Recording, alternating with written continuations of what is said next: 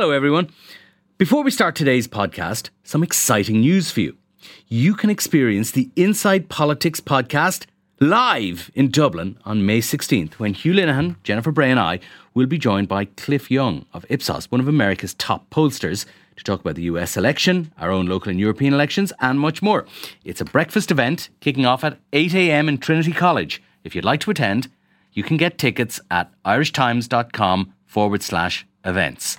That's irishtimes.com forward slash events. I hope we see lots of you there. It's Friday, February the 5th, and you're very welcome to the Inside Politics podcast from the Irish Times. I'm Hugh Linehan. The concept of a universal basic income paid to every citizen, regardless of their circumstances or their means, has been around for quite a long time, but it has moved from the fringe into the mainstream in recent years, driven by concerns over widening economic inequality and fears about the collapse of traditional models of employment due to automation and artificial intelligence. More recently, massive interventions by governments, including the Irish one, in income support subsidies during the COVID 19 pandemic along with a shift in establishment economic orthodoxy on what the limits should be on state fiscal policy, have added further impetus to this debate. The Green Party here has been a strong proponent of universal basic income, or UBI for short, for years, and a pilot UBI scheme was included in the programme for government it negotiated with Fianna Fáil and Fine Gael last year. And since then, Culture Minister Catherine Martin has announced that this pilot scheme will be directed specifically at creative artists, and we're going to expect further detail on that in the next few months on what it's really going to mean. So, what is UBI? Is it a good idea? And how would this proposed pilot work? To discuss all this, I am joined by Neasa Hourigan, who's Green Party TD for Dublin Central, and she's also co author of her party's policy on UBI. Also by Angela Dorgan. Angela's managing director and founder of First Music Contact. She's also the chair of the steering group of the National Campaign for the Arts, and she was a member of the Arts and Culture Recovery Task Force Force, which was established by Catherine Martin and made this recommendation on the UBI pilot. And finally, I'm joined by Ian Goldin, Professor of Globalisation and Development at Oxford University, who has been critical of the overall concept of universal basic income. You're all very welcome. Neasa, given that you're the author of the current policy, maybe you could make the case for it first well, I'm one of the authors of, of the current policy. Obviously, our policy is, is made by membership, and, and they certainly contributed hugely to this. Uh, it's actually one of our founding policies in the party um, way back when, 30 years ago. Um, and it's something that we see kind of popping up across green parties in Europe and, and across the world. Universal basic income in general operates as a standard payment to every individual that is resident in a state, and it's without reference to your means or your ability or availability for employment. Um, it does not increase or decrease as someone's income changes. Um, and under our system, it would be treated as an income for the purposes of ca- calculating tax. It would, um, we would be very, you know, um, clear that it would have to be. It's not a magic bullet, and it has to be seen in the context of improvements in universal basic services and access to things like healthcare, and in particular in Ireland, because housing is such a, a big part of everybody's income, um, the provision of proper um, housing, and also um, the, you know, the provision of basic workers' rights. So we would put forth you know universal basic income as a way of tackling the 15 or so percent people in in in this country who live in various levels of poverty as a way of recognizing the the caring community and um, particularly you know the, the work that often is so is so often done by women in this state and um, not necessarily recognized um, a way of recognizing volunteering and a general move towards understanding that as we move towards more automation um, there will be and and uh, le- there will be less work and there will be more caring. And that really we need an economy and a society that uh, recognizes that.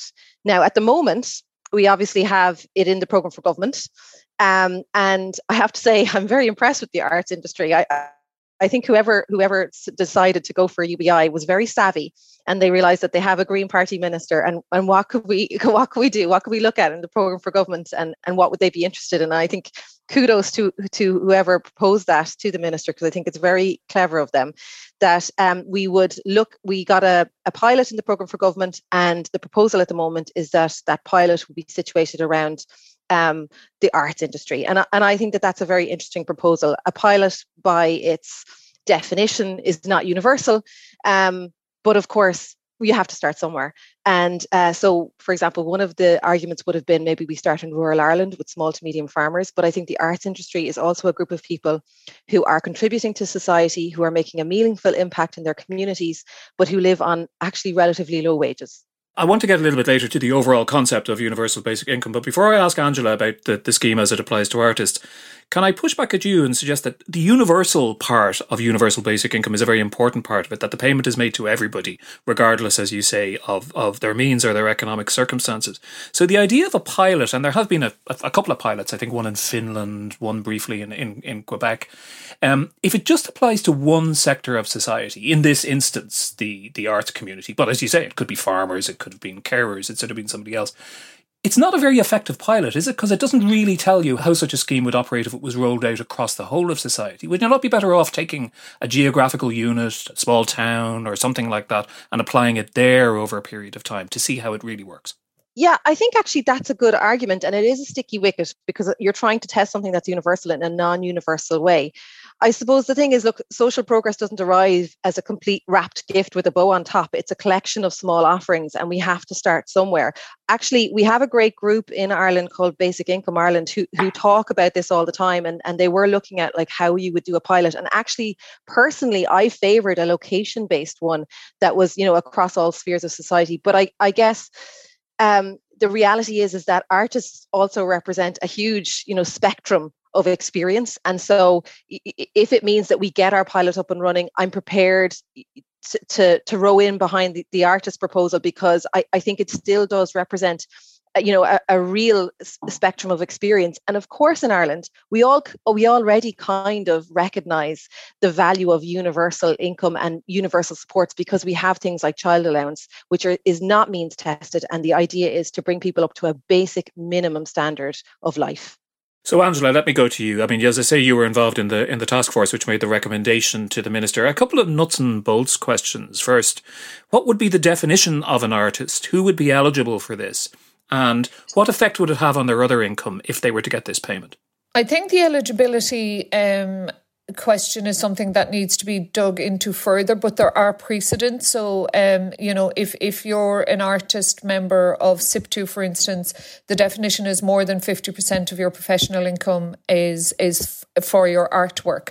Um, I, would go back to Neasa's and and, bo- and your um, observations as to why arts is a pilot. While I agree that, um, you know, I, I think a pilot is committed to, so I think we'll take what we have uh, universal basic income is something um, NCFA have been bringing to our pre-budget submission for the last three years, and the task force that I was a part of that. Uh, um, Minister Martin put together really dug into it. And, and what was really encouraging that is that there was right across that task force, um, it was something that all of us agreed on. That was the, the primary thing. The reason I think the arts works is the art sector is geographical. It's all of Ireland. Um, the art sector has members at every strata of society.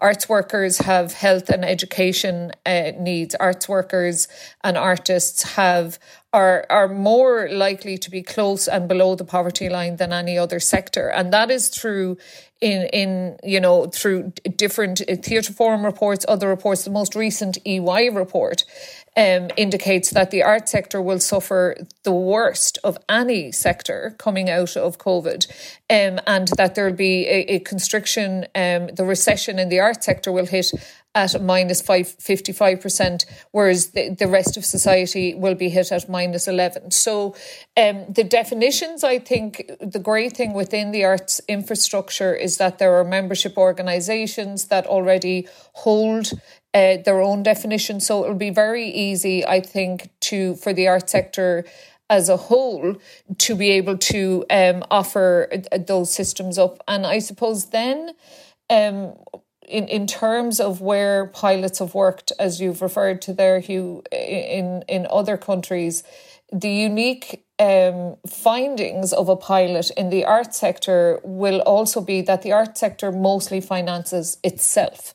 And most of the work that artists do so uh, you know a writer starts to earn income when his or her book or script or book of poetry sells. A, a musician will will make some money from from playing live. That's gone for at least 2 years now um, but they will make the other money on an album. All the prep work, the writing, the creativity, and the putting together of those outputs is currently being done for free. And and I think that the poverty level in in the general art sector um, means that they it, they have to, not should be, have to be a priority for UBI pilot. Right, Ian, if I could bring you in on this specific point first, before I, I know you have views on the, the whole broader concept of, of UBI, but what do you think of what's being proposed in Ireland? I think the uh, ambition to provide basic income for artists, creative people is absolutely fantastic. Um, I, I think it's a wonderful thing, um, not only for the reasons that uh, Angela has e- expressed, but also because art is particularly significant for societies when you're trying to understand that it's not only material things, but creativity, uh, emotion, uh, empathy, which uh, are really required now at this time of the pandemic. So I think it's it's it's really an excellent initiative. Um, it builds on some initiatives which have happened in other countries uh, like France and Germany, and um, it's something which really should be adopted every everywhere. So I'm totally in support of it. Uh, what I have a reservation about is is calling it universal. Uh, because it's not universal, it's basic un- income uh, for artists. It's very specific. It's targeted at a particular group, uh, and that's what I support. I support basic income um, because as soon as you make everything universal, those that are really in need uh, get less. If everyone in Ireland got this, uh, there'd be much less uh, for artists or for the 15% uh, of people, as Neasa has indicated, that are in desperate need in Ireland. Yeah, Neasa, that's one of the key criticisms, isn't it, of, of universal basic income, that you'll end up giving money. And, and, and just to be clear on this, we're talking about the equivalent of a living wage, somewhere at or somewhere above the, the minimum wage being paid to people, regardless of whether they're they're they're working or not or what their means are. So you'd be paying that money to people who don't need it. Um, uh, in many cases, even in terms of the artist pilot program. But if it were to be rolled out um, more broadly, I mean, why should I get it, for example? Well, I suppose that's the that's the, the nub of universality in, in general. It's the same arguments that we hear around, um, you know, universal healthcare, universal education. Why should the children of, of millionaires get free schooling when they can pay for it themselves? And and I think the recognition is is that universality has uh, inherent benefits of itself. It's you know a rising tide that carries all boats. I mean, the the problem with the the position that um, it will take money from lower end groups and, and give it to everybody is it ignores um, you know the tax mechanisms included in it which would see you know people on higher incomes um, ha- have that money taxed back. But it also it ignores the fact that we have a welfare system right now that hasn't solved poverty, that that hasn't, um, you know, dealt with child poverty and and you know levels of deprivation. And the reality is, I think that you know this isn't actually universal basic income isn't really for the people at the very lowest rung, because those people should already be in the welfare system. Um, you know, this is for the people who are edged out by by means testing and by brackets. It's for you know that woman who who has to kind of um, you know take time out of her day from work to go help her mom and dad cook because they're getting very elderly. It's for the parent who who is desperately trying to keep their part time work going while they have a child with additional needs. It's for the graduate who has to work every you know hour on a zero hour contract um, to to make you know the rent, but and so therefore can't you know go after their big business idea. It's for those groups that are are striving, um, but who are edged out by the current um, system of means testing, and it's it's about recognizing that um, there are huge cohorts within society who at the moment we place no value on but who do incredible work one of the fascinating things about this this idea, Ian, and one of the reasons why I find it very interesting and, and, and stimulating is if you follow it to its logical conclusion and all the way through, it it it envisages a very, very radical reimagining of the way we order the economics of the societies that we live in. Because essentially, we live in a world which has been shaped in the wake of the Industrial Revolution, first by poor laws and later by a kind of a social welfare post war state and complex mechanisms of addressing issues of poverty and inequality, many of which don't work, and we could admit that, but they've become increasingly complex. And now, as we move into the 21st century, with, as Neasa says, perhaps contemplating a situation in which those kind of models of work are not available anymore, there's a kind of a, even beyond the economics, there's also almost a philosophical point here, isn't there, about decoupling income from work, getting away from the, the Victorian notion of that? And I'm not sure what I think about that. What do you think about that? I agree. And I agree with many of the premises that um, the Green Party and, and Neasa have outlined, and I've I've read their paper and I think they're right. Automation is going to pose a major threat to work. Um, and our societies require, I believe, as a basic right, basic income for everyone. No one in our societies, in the wealthy societies, uh, of which I'd certainly include uh, Ireland, the OECD countries, um, should live in poverty.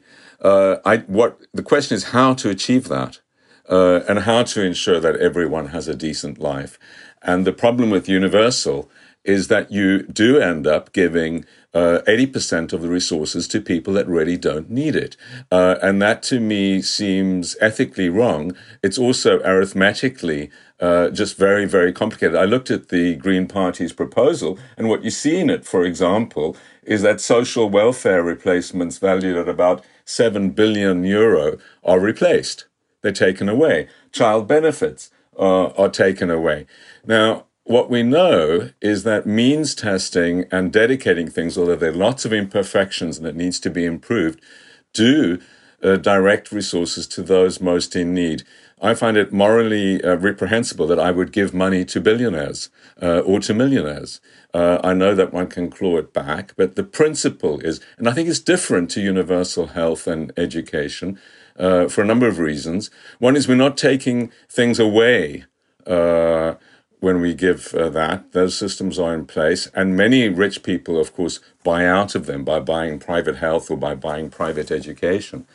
Um, so, uh, but if there were scarce resources, and if we didn't have enough money to educate everyone, I would say uh, that we should be taxing the rich more uh, and giving more to, to those in need for education and other sources. So, you know, the OECD has done a lot of studies on this, and what they show is that basically universal policies uh, lead to growing inequality and growing poverty. And that's because you have less resource left uh, for those in need. Just the arithmetic in Ireland, if you gave everyone uh, the living wage, that would be much more than the total budget of Irish education, health, and social services. Uh, so how would you do it? Where would the money come from for everything else uh, without sacrifice? Of course, you, one of the answers is you increase tax a lot, and I, I think that's a good idea. Uh, not least corporate tax, which is excessively low in, in Ireland. But um, that's still not going to uh, lead to more equal societies. You'd still be giving more uh, to the rich. So my view is we should focus on basic income, a decent life for all, uh, and that's where resources should be targeted. Yeah, I suppose one, one of the fascinating things about the, the, whole debate over universal basic income, Neasa is that it has supporters on both the the left of the political spectrum, like yourself, and on the I suppose the libertarian right, particularly in in the United States, and that's a a, a, very different vision of its raison d'etre and what it would produce. It aligns with other libertarian ideas like a flat tax as opposed to a progressive taxation system, and lots of things which I'm I'm I'm guessing that that you wouldn't like at all. But Ian does have a point there, doesn't he? When he says that, I mean, you mentioned child benefit. Child benefit is a long-standing Irish policy, but it's not necessarily best practice, is it, in terms of addressing inequality? Well, insofar as it's too low, it's not. um, I, I, think that that you know Ian has made some good points there, but uh, we can't mischaracterized our proposal as a flat rate of universal basic income. Our proposal um, includes recognition of, for example, you know, persons with disabilities, of carers, and and and um, uh, variable rates within that. I think what we do agree on is taxing the rich. And I, I, think that that's something that's in our policy already. And we're proposing that you would, and what you said actually is, is exactly right, Hugh, is that this would require a sea change in how we look at our economy and, and a real realignment of, of taxation. And one of our proposals is um, to, you know, to look at things like site value tax, because we know that in Ireland, um, so much of our, our wealth and our assets is in land and in, in housing and in homes. Um, so that's one of our proposals. And also to use things like um, the, the carbon tax to um, to to do that realignment. Um, I think you know one of the points that was touched on there is uh, that we all work together, and and it's kind of an idea of civil society. And I would say again that universality means that you know there's a, a general improvement in people's lives, and and targeting um, and means testing um, services does just doesn't achieve that. I think that idea that there's people on the left and the right who, who like universal basic income, that is true. Uh, uh, but I think on the right, what they're suggesting is that there's a flat rate and then you remove all benefits. And we have never proposed that. What we propose is that universal basic income is one pillar in a raft of change that we need to see. We need proper universal basic health care. We need proper provision of housing. So, universal basic services coupled with improvements in workers' rights and an end to the gig economy. Um, and then universal basic income would recognize that currently unrecognized caring and volunteer sector and and the idea that you know life is long and difficult and nobody should fall below a line where they're supported by the state. Um, so I, I think that you can characterize it as something that it's not, which is that you're going to um, gift billionaires money. But I think what we've seen when we look at healthcare and, and education is that if you follow that through to its conclusion, that you do see people buying out of the system and that privatization really impoverishes um, public services. And, and, you know, that has to be entered into the conversation too. Angela, you've been sitting there very quiet, quietly. I did want to ask you something, and this is a question which I'm partly asking because I know there'll be somebody listening to this podcast who will be shouting at their headphones or their speaker or whatever it is, and they'll be wanting me to ask this question. So I'm going to ask it. Um, if I get UBI and I decide that that is sufficient to my means, and I spend the rest of my life sitting at home, smoking weed and playing PlayStation, and somebody else is going to work every day, why the hell should they pay for me to do that? Well, I um, first of all, I would not be able to identify anyone I know in the arts in in that uh, suggestion, and and and I really, know you're one. making it facetiously, but actually, it's worth saying. And I think what a pilot will do is what a pilot does for any industry. It will take the the the conversation that we've been having in Ian's um, observations and and Neasa and the Green Party's work in this. It will allow us to actually bring into reality some of the questions we have. Um, what are now we're now theorizing we're thinking, well, what ifs? And I think a pilot will allow us to really put um, our hands on something. Um, and I think it, to just take the scariness and, and the accusation of the person who might be shouting at the podcast and why you and why us and, and sure.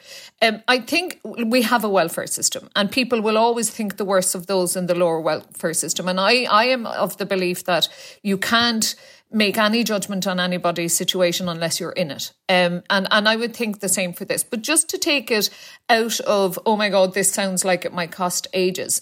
Um, we, at the task force, we broke this down into a cost analysis. And if you look at for the quarter two of 2020, um, and you had the average weekly paid hours was 31.9 and UBI, a national minimum wage, was 10.20 an hour for 31.9 hours. So that's about 325. If you look then at the amount of people who were on PUP, the three levels of PUP, um, and you looked at what they what people who were on PUP in many industries, but I'll just talk about the arts industries here.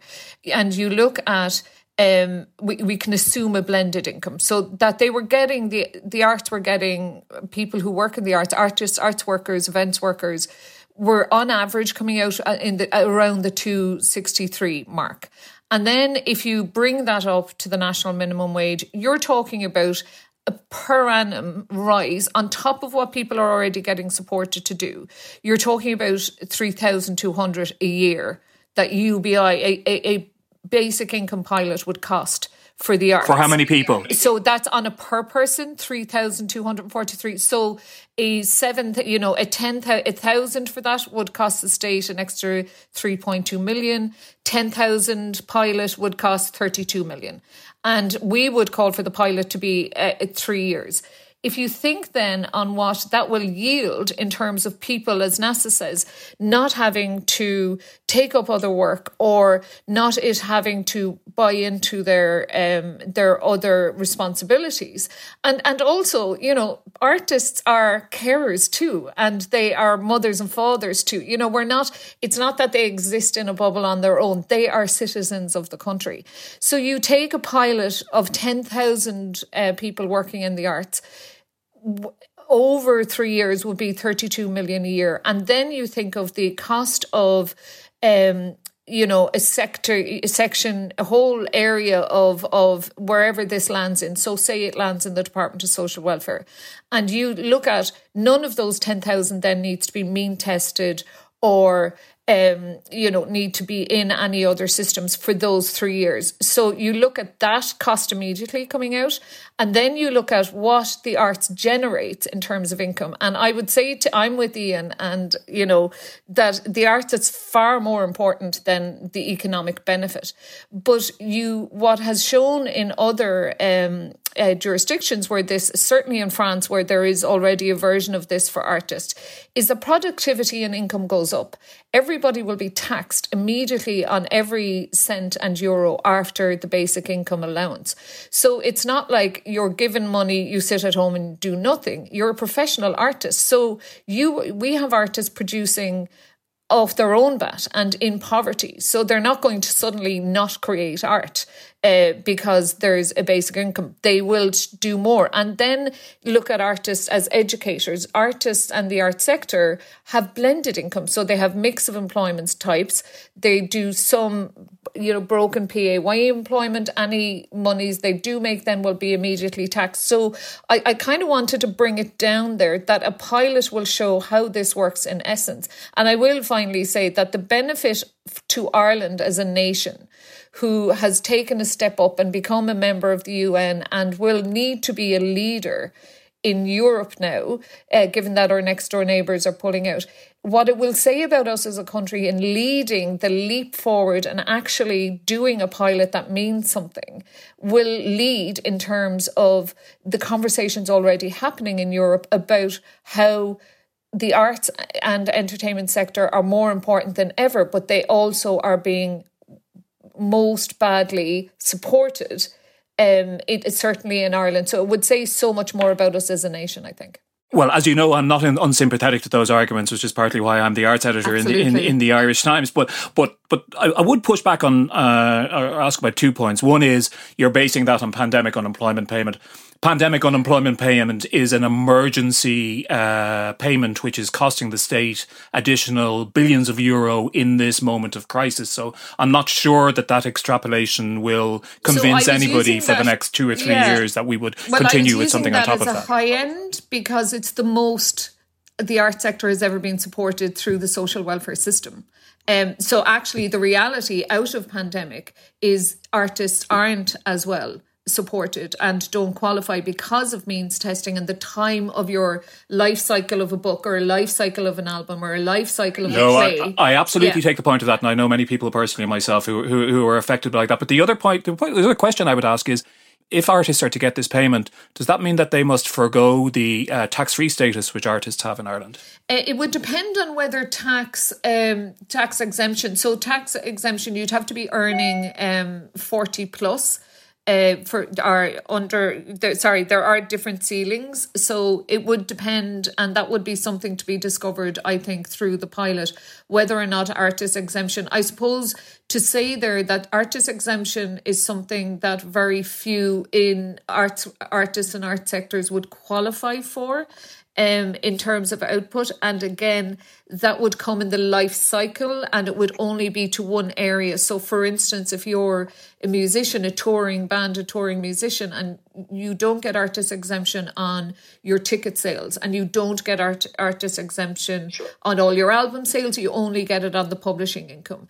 Um, so that though taxations and tax-free allowances are very specific to specific areas, so you would still continue to pay tax over the basic income rate on other income that you made as, as an artist. Absolutely, absolutely, and I presume the definition of artist is much broader than it is both in relation to the tax system and to organisations yes. like Aosdána. We're talking about a broader category than just what are defined as creative artists. We're absolutely. talking about actors and performers and and and, exactly. and all the rest of that as well. Ian, maybe I could turn to the to, to the broader question. I mean, I I personally take your point about the shortcomings of giving money to everybody, but isn't there an underlying fact which is that the the social welfare systems and the, the complicated forms of social transfers which have developed over the decades, particularly in, in advanced Western societies, are not proving equal to the task and to the ways in which those societies are changing now. And that maybe we do need to think in a more radical way about, you know, decoupling income from, from work, for example. I think it is the case that um, these systems need to be improved. I'm hopeful that um, with you know the new digital means, uh, it's going to get become much more efficient. We, people won't have to stand in long lines and go to job centers and do all these things that they had to do in the past and fill in tons of forms. Uh, it'll be much easier I think, to make these systems work. And there are many examples, including uh, in Northern Europe, in Scandinavian countries, uh, where these things work effectively. So I think to to sort of characterize the system as broken uh, is to look at the countries in which it's broken rather than the system. And um, we can improve welfare, and we can certainly, through the tax system and redistribution, uh, create systems which ensure that there's no one in poverty in our countries. I think the bigger issue, which you point to, uh, which I would absolutely support, is we need to rethink the future of work. And uh, the way that our societies have developed and capitalism has developed, where you somehow get rewarded, uh, meritocracy uh, has been shown, I think, to be a very, very uh, bad system in terms of rewarding those that necessarily don't need to be rewarded, whether it's CEOs of companies or or whatever. We see this huge inequalities and wage differentials. Uh, what is regarded as essential work has been exposed dramatically uh, by this. Why do we give nurses, why do we clap hands for them, but not give them more pay, or firefighters, or the people that collect our rubbish? Um, so those questions, and then much more deeply, uh, as we move to a world of automation, we need to rethink the future of work. People that work at home uh, doing care work, uh, musicians, people who are doing many things which are not paid for at the moment need to be properly paid. So I think that requires a radical rethinking of what work is, how we get paid, including for many things which aren't paid now, and a much more equal pay distribution. But that's different uh, to saying that we shouldn't have societies where we have a social welfare system and a very strong safety net, uh, which helps those in needs. What's been shown, and Denmark's a very good example of that, is that the stronger the safety net, the more people are productive and the more they are able to move and change jobs. And that's what we need. We need more flexibility in our societies, people to move to places, to new jobs, to reskill, to retrain, because the pace of change is accelerating and where the jobs is are is changing. But that only comes from knowing that if you make that risky move, you're not going to fall through the cracks. And so there are many, many reasons why we need strong safety nets, strong social welfare systems, um, and they are radical reforms. But it doesn't mean that we shouldn't have a social welfare system. It means we need to fix it. Uh, and universal doesn't do that because universal means we have a very thin and tattered uh, system uh, at a very low level, uh, which by trying to give money to everyone doesn't give to those in need. Neasa, can I ask you? Ireland has a, a, very particular, arguably peculiar sort of an economic model, and the, the data, by comparison with, with other European countries, for example, shows that by the Gini coefficient, which measures levels of inequality. We have very high levels of inequality before taxes and social transfers kick in, and after those, we arrive at a kind of we're kind of middle of the pack. So, in other words, social transfers and taxation already do a lot of heavy lifting in Ireland. Arguably not enough, but what they're doing is they're compensating for a society which, under the surface, is or maybe on the surface is is by international comparisons quite unequal if you start tinkering around with that or making, you know, serious surgical changes to that, can we be sure what the effect will be on the overall economy and indeed on levels of inequality? We can never be sure, but I suppose the question is are we happy with with the status quo? And and I would say that we're not that if we if we look at you know things like income inequality if we look at the gender pay gap if we look at the position of women in society i mean we mentioned meritocracy there. I can tell you as a woman in politics meritocracy is a bit of a fib. Um, so I, I think that uh, ultimately we're not happy with the status quo. There is levels of poverty in this country that are too high. Um, there are you know high levels of homelessness. Um, there's a difficulty in terms of like social um, progress for children in, in lower income brackets.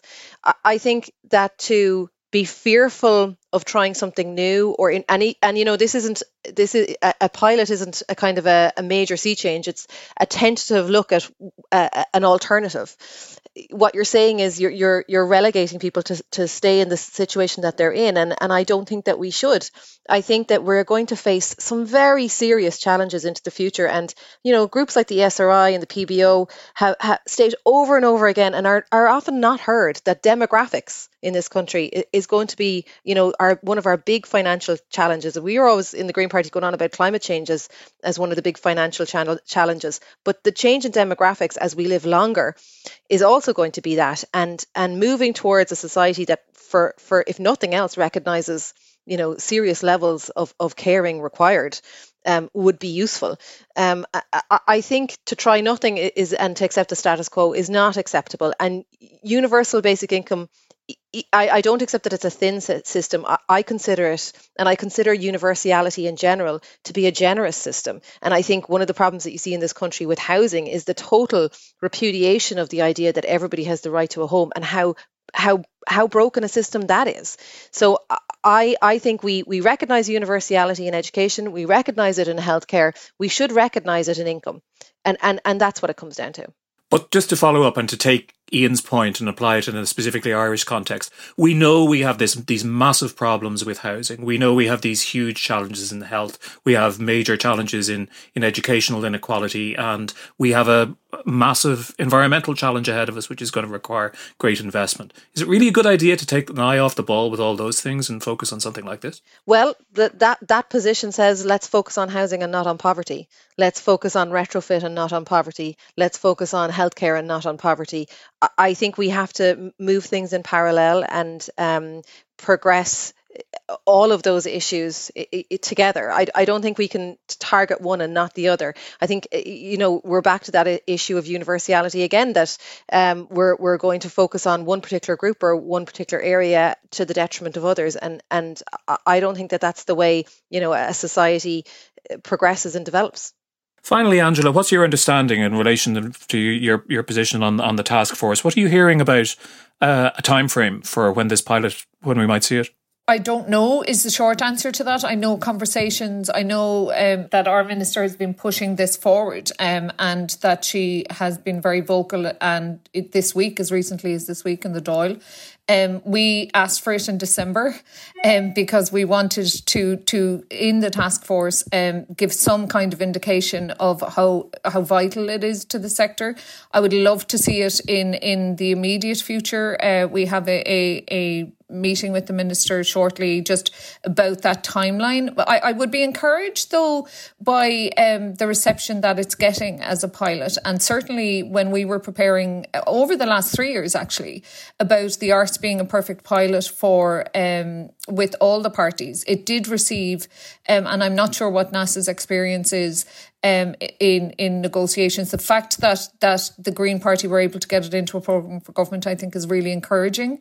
Um, and we are are determined really to to just keep our our foot on that particular pedal because, as Neasa says, if we don't try this and trial it. We're not. We're going. I I would be devastated if we were sitting in the same position in six months' time and a pilot hadn't been engaged in. And and we didn't at least try and collect data because even if the arts were the pilot there are industries so like the arts that it could be immediately transposed to as well. So like fisheries small farmers uh, large swathes of, of the tourism sector small businesses in the tourism and social enterprise sectors immediately there are there are other sectors in society where this would be um, a beneficial pilot and, and really robust set of data to have. So we would call to all government parties for this to be um, a pilot that, that gets engaged with way sooner rather than later. And in fact, a very final word, if you wouldn't mind, from from you, Ian. I, I already heard your reservations both about the overall concept and about whether this actual pilot is really UB, UBI at all. But do you think there's anything about universal benefits um, that we can learn from this particular pilot, even if it's not perfect? Because we will be, it'll be a, an experiment in behavioral psychology, if nothing else, I suppose. Yeah, I think it's a great thing to be doing and to be piloting, and we'll learn many things, and it should be extended, as Angela said, to others. Uh, but the idea of universal should be that everyone in our societies has a decent life. No one lives in poverty. That's the universal point. It's not that we give money to everyone to achieve that. Those that are already living a decent life shouldn't be given more. Those in need should get. So I think our universal commitment should be to the rights of everyone to a decent life, to housing, to not live in poverty. To achieve that, we need to ensure that we dedicate our resources to those that don't have rather than to give it to those that already have. We'll leave it there for today, but I suspect we will be returning to this subject. But thanks very much indeed to Ian, to Neasa, and to Angela, and to our producer Jennifer Ryan, and our engineer JJ Vernon. If you would like to get in touch with this podcast, you can mail us at politicspodcast at irishtimes.com. But until the next time, thanks very much indeed for listening.